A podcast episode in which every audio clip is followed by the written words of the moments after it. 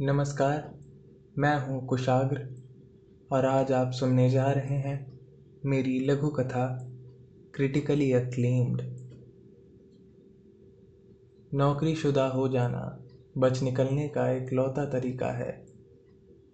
ज़र्रा ज़र्रा चुप्पी साथ लेता है।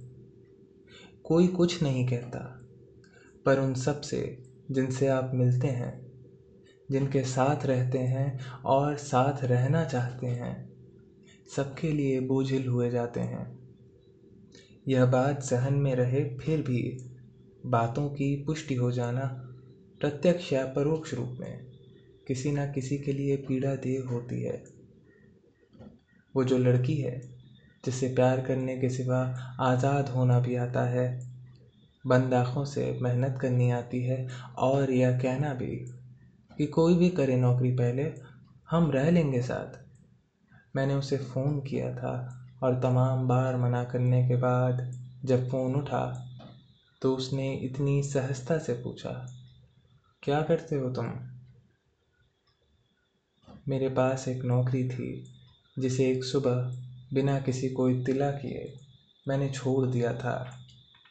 बताने पर उतनी ही सरलता से उसने कहा कि मुझे ये नहीं करना चाहिए था और कम से कम घर के बारे में सोचना चाहिए। कम से कम दुनिया के सबसे छोटे शब्दों का समूह है, जिसमें बड़ी से बड़ी इच्छा के ज़रूरी अंश भरे जाते हैं। कम से कम गणित के समाकलन की तरह है, जिसमें टुकड़े भर लेने की गुंजाइश होती है। उसके कहने से ठीक पहले लगा था, हमारा मिलना कम से कम एक बार दोनों के लिए ज़रूरी होगा।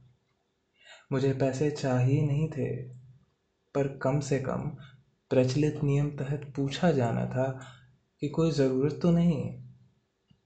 कितने ज़रूरी रहे हैं पैसे, ये उसे पता था, पर अब वो अपना रेंट खुद भरती थी। और दस से चार या पाँच की नौकरी के बाद जीवन जीना चाहती थी। इंटरटेनमेंट और छुट्टियों में पहाड़ देखना चाहती थी। मैं बहुत अच्छा हूँ, ये जानकर पहली बार टीस उठी। ये सुनकर कि मुझे जीवन जीना नहीं आता, पहली बार संतुष्टि हुई। जीवन जिसमें माँ थी और तेरह सालों से जिससे मिलने महीने में एक बार ननिहाल जाना होता था।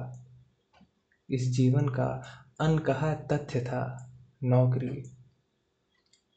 फ़िल्म बनाने का सपना सीलता जाता था और साइबर कैफ़े की कंप्यूटर स्क्रीन के अंधेरों में खो रहा था, जिनमें अधनंगे नितंब होते थे। उन दिनों शहर के एक मृत भिखारी की खबर आई थी, जिसके पूछ तले सवा लाख रुपए मिले थे। हमने उसे एस्बेस्टस शीट के नीचे बचपन से देखा था और पापा की नज़रों में वो अब धूल तो गया था। अगर मुझमें समझ होती तो मैं कम से कम उसकी तरह काइयाँ ही बन जाता।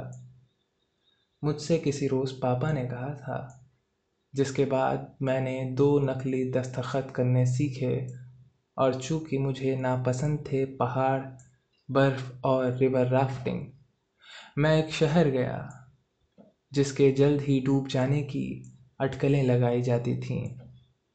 सीखी मुँह गोल गोल करके बोले जाने वाली भाषा और उस जगमग शहर ने सुनी अपने क्रिटिकली अक्लेम्ड कलाकार की कहानी।